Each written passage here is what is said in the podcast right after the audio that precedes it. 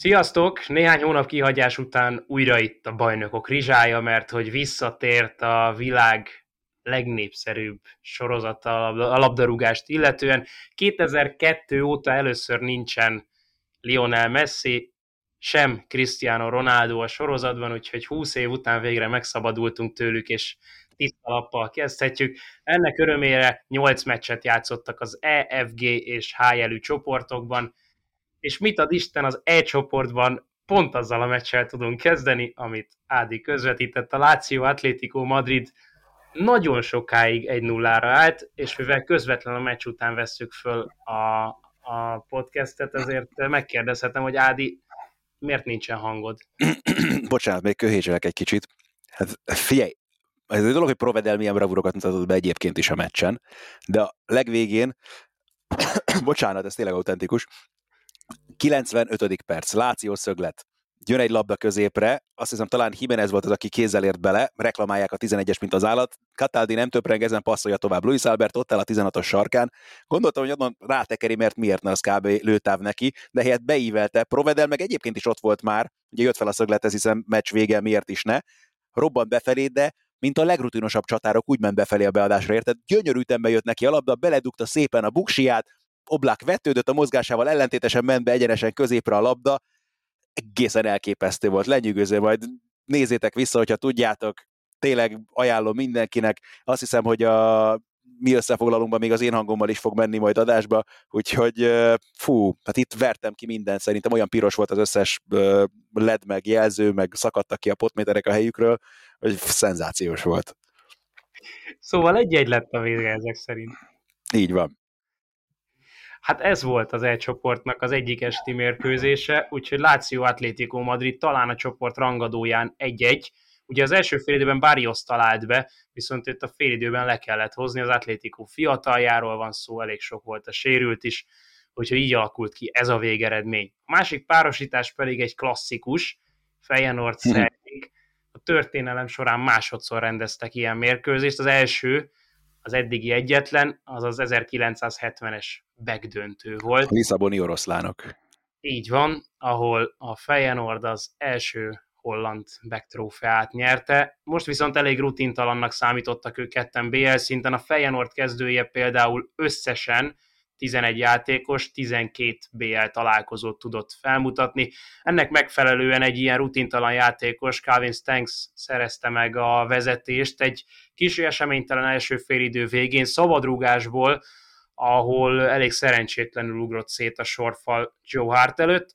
Aztán jöttek még az izgalmak, mert hogy egyrészt volt két Celtic kiállítás, Lagerbilke és Holm is lement a pályáról, illetve Joe Hart egy kicsit javítva a hibáját kivédett egy 11-est a 65. percben Paisauval szemben, de még egyet tudott lőni Jahanbach révén a Feyenoord, úgyhogy ez 2-0 lett, és a Celtic két fontos emberét veszítette el, kicsit kezdenek ott elfogyni a, a védők. Úgyhogy így állunk, az egy csoportot a Feyenoord vezeti, ezzel a győzelemmel Láció Atléti második, harmadik és utolsó a Celtic. F csoport, a halálcsoport. Ugye Milán Newcastle és Paris Saint-Germain Dortmund mérkőzéseket rendeztek itt. Kezdtünk kora este a Milán Newcastle-lel, Tonali visszatért a San Siro-ba, a Newcastle a BL-be több mint 20 év után, és én csak az első reakciót emelném ki, a Newcastle 20 éves, 20 év utáni visszatérésére nagyon jól rezonál az, ahogyan Jacob Murphy reagált a BL himnuszra, tehát hogy ő bekerült a kezdőbe, ezen valószínűleg elképesztően meglepődött, és hát ezután, ahogy ő hallgatta a BL himnuszt, úgy kevesen tudják hallgatni, tehát a, tényleg a füléig ért a szája, és, és csak vigyorgott azon, hogy milyen hangulat volt a San Siro-ban, és hogy ő BL himnuszt hallgathatja az ő reakciója az teljesen őszinte volt, és kifejezetten magával ragadó. Aztán utána a Newcastle teljesítményéről ezt nehéz lenne elmondani. Az első félidőben konkrétan az, hogy a, a Milán ezt nem nyerte meg, és nem döntötte el ezt a meccset, az egy kifejezetten nagy csoda. Összességében végül 2 XG fölé jutott a Milán, 25-ször próbálkoztak lövéssel, és tényleg Leónak és Zsirunak is, Csukverzinek is adódott olyan lehetősége, amit gyakorlatilag nehezebb volt kihagyni, mint behelyezni a hálóba. Aztán utána a második félidőben már egyrészt Hau is kiigazította őket picit a szünet során, meg a cseréket követően eléggé lelassult ez a mérkőzés, de az az első 45 perc az közel sem volt annyira csodálatos, és tényleg érzelmes visszatérés ebbe a sorozatba, mint ahogyan azt szerintem a Newcastle szurkolói várták. Ezzel ellentétben azért az, hogy végül egy ponttal távozhattak Milánóból, az egy kifejezetten jó eredmény a részükről. Főleg úgy, hogy a következő két meccse a Newcastle-nek a hazai pályán levő Paris Saint-Germain és BVB elleni, tehát ott lehet majd pontokat szerezni. Még egy fontos dolog, Mike Menyan váratlanul megsérült 10 perccel a vége előtt, úgyhogy azt még azért meg kell nézni, hogy ő mennyi időre esett ki egészen pontosan a Milán kapujából, de hogyha az egyik kapust megemlítettem, akkor ne hagyjuk ki a másikat sem, mert Nick Pope-nak azért döbbenetesen nagy védései voltak ezen a mérkőzésen.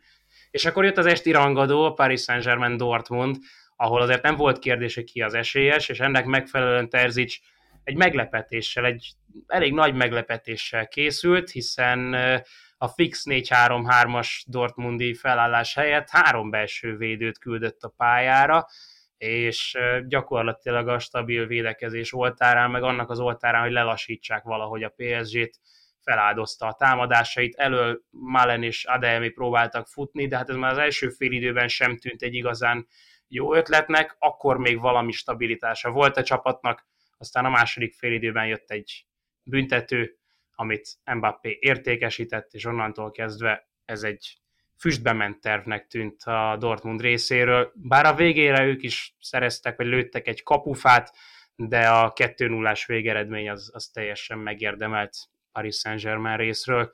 Úgyhogy itt úgy állunk, hogy ahogy az előző az E csoportban, itt is van egy-három pontosunk a PSG, két egy pontosunk a Milán és a Newcastle, és egy darab nulla pontos csapat a Dortmund. G csoport. Young Boys Leipzig, ez szintén szerencséd volt. Fogalmazhatunk így is. Nem volt egyébként rossz meccs, sőt egyébként a Young Boys gólját azt ajánlom mindenkinek a figyelmébe, mert kifejezetten látványosra sikeredett, de úgy kezdődött a meccs, hogy borzalmasan nyomott a Leipzig az első percekben, két perc alatt volt azt hiszem három százszázalékos zicsere gyakorlatilag a Lipcsének, aztán egy szöglet után Végül is azt hiszem nem pattant meg Szimákának a fejese, hanem csak a kapusról pattant befelé a Young Boys kapujába, így szerezték meg a vezetést a harmadik percben, és aztán itt szépen lassan adták vissza a labdát tulajdonképpen a Young Boysnak, vagy inkább fogalmazunk, úgyhogy egyre többet birtokolt a svájci csapat. Olyan nagyon sok helyzetük nem volt egyébként, de aztán sikerült ugye az egyenlítés ott a 33. perc tájékán, egy tényleg kifejezetten formás góllal, és aztán a második félidőben egy jó darabig nem történt semmi, elkezdett Róze cserélgetni azért, volt Seskónak egy meg nem adott gólja, Les miatt, és aztán utána egy elég érdekes szögletvariációt követően legurítottak tulajdonképpen egy labdát Schlagernek, aki úgy döntött, hogy 18-20 méterről kapura durrantja, kettőt pattant a labda még a földön, mire eljutott végül is a svájci kapuba, de ezzel szerzett vezetést a Leipzig, aztán a hosszabbításban még egy kontragóllal rátettek erre még egyet, és végül is így végeredményben simán nyert a Leipzig, összességében azért a mutatott játék tekintetében inkább mondanám döcögősnek alapvetően ezt a teljesítményt a részükről, de abszolút megérdemelten zsebelték be mind a három pontot. Idegenben ráadásul, úgyhogy fontos győzelem ez, azért ebben a csoportban talán ketté szakad a csoport, mondhatjuk, hiszen ugye a Young Boyson és a Leipzigen kívül a Manchester City és a Szörven az Vezda van ott, de Manchesterben is volt azért egy kis csavar a történetben, egy per egy, ez volt a Szörven az Vezda mérleg az első fél időben. Mivel kapcsolatban, Bence? A lövésekkel kapcsolatban, és tényleg a közvetlenül a szünet előtt volt egy olyan szituáció, ahol egy ilyen teljesen váratlan kontrának a végén Osman Bukari el tudott rohanni, és először úgy tűnt, hogy les lesz, és nem fogják megadni a gólt, aztán a VR végül megadta, és így a szerbek vezetést szereztek még tényleg, mielőtt elvonultak a, a játékosok a pihenőre, de attól függetlenül, hogy ezt, hogyha már Ádi az ilyen frázisokkal élt, akkor úgy is érezhette volna, mint a Manchester City, mint egy hideg zuhany.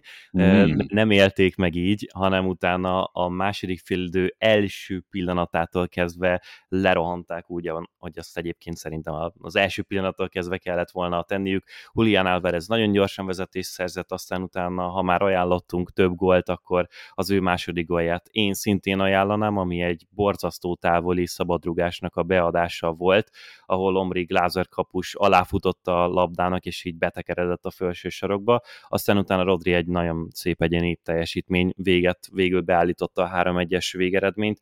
Ezt azért így elnézve, meg azt, hogy hát ez inkább ilyen vegyes csapata volt a Manchester Citynek, és nem teljesen a, az ákeret, persze sérülések miatt is, nem olyan sok gondjuk lesz majd ebben a csoportban.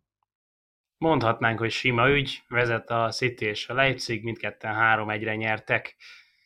H csoport az utolsó csoport, ahol rendeztek egy furcsa klasszikust. A Barcelona Royal Antwerpet fogadta a Montjuiken. Azt kell tudni, hogy a Royal Antwerp edzője Mark van Bommel, aki ugyan csak egy szezon töltött Barcelonában, de az a 2005-2006-os az milyen szezon volt. Ugye mellette ott játszott a középpályán Xavi és Deco, mindketten most a Barcelonát szolgálják, és hát BL-t is nyertek abban az évben a La Liga mellett. Ádinak biztosan élénken él az emlékezetében. Fogalmam sincs, miről beszélsz. Ez a bizonyos esztendő. Na de a lényeg, a Barcelona 5 rugott a hétvégén a Betisnek, és most 5 rugott az Antwerpennek, méghozzá úgy, hogy a 22. percben már 3-0 volt.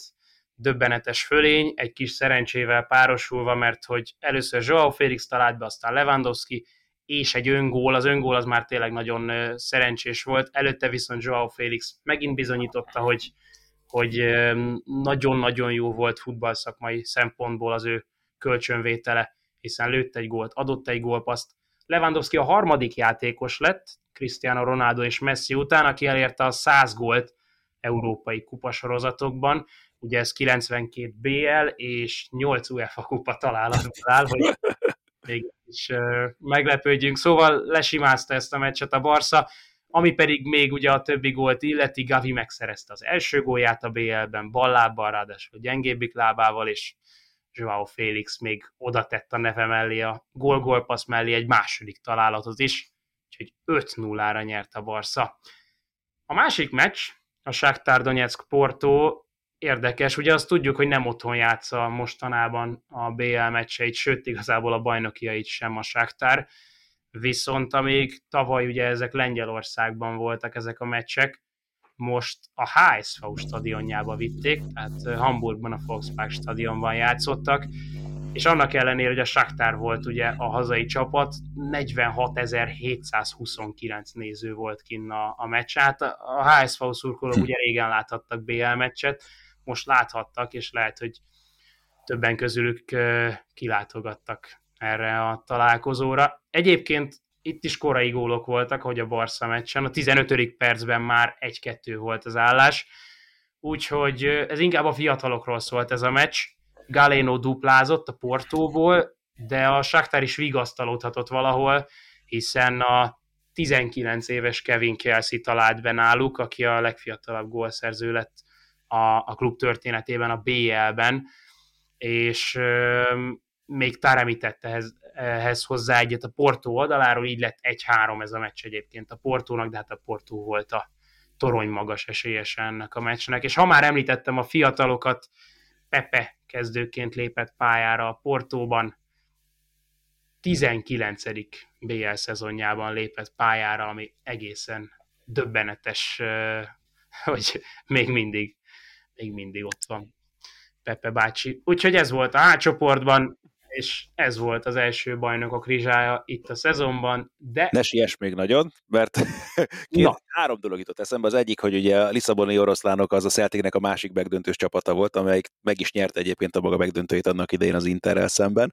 Ugye az három évvel korábban volt, mint a Feyenoord elleni döntő. Aztán fun fact, megvan-e bárkinek, hogy hogy mondják olaszul Antwerpen városának a nevét, de a francia is izgalmas ebből a szempontból, de még jobban hangzik az olasz. Na böngészgettem a gazettát, és ugye természetesen ők az olasz városnevek szerint mutatják, vagy írják a csapatok nevét is a saját előzeteseikben. Anversának hívják Antwerpen, Antwerpen városát. Nagyon vakartam a fejemet, amikor megláttam először, hogy ez mi akar lenni. Aztán persze vaslogikával sikerült kikövetkeztetnem.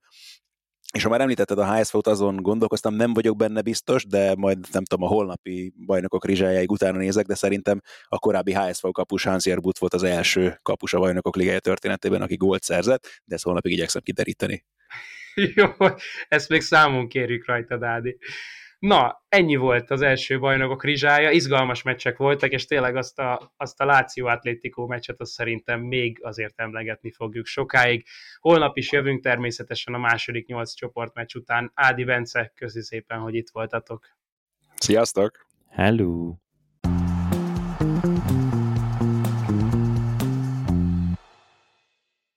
Ha más podcastekre is kíváncsi vagy, hallgassd meg a Béton műsor ajánlóját. El tudod képzelni, hogy a podcastet, amit éppen most hallgattál, fél év múlva már a mesterséges intelligencia generálja? Mi sem. De ha érdekel, eljött már a gépek lázadása. Hallgass bele az Embertelen podcastbe. Orsós Lajos vagyok, a műsor házigazdája. Egyelőre még élőben. Egyelőre. Fedezzük fel együtt, hogyan ismerkedik, randizik, mesél és vitatkozik Betty és Péter, két teljesen mesterséges intelligencia. Lajos, a podcast címét mond még egyszer, Léci. Oké. Okay. Embertelen podcast. Ez a műsor a Béton közösség tagja.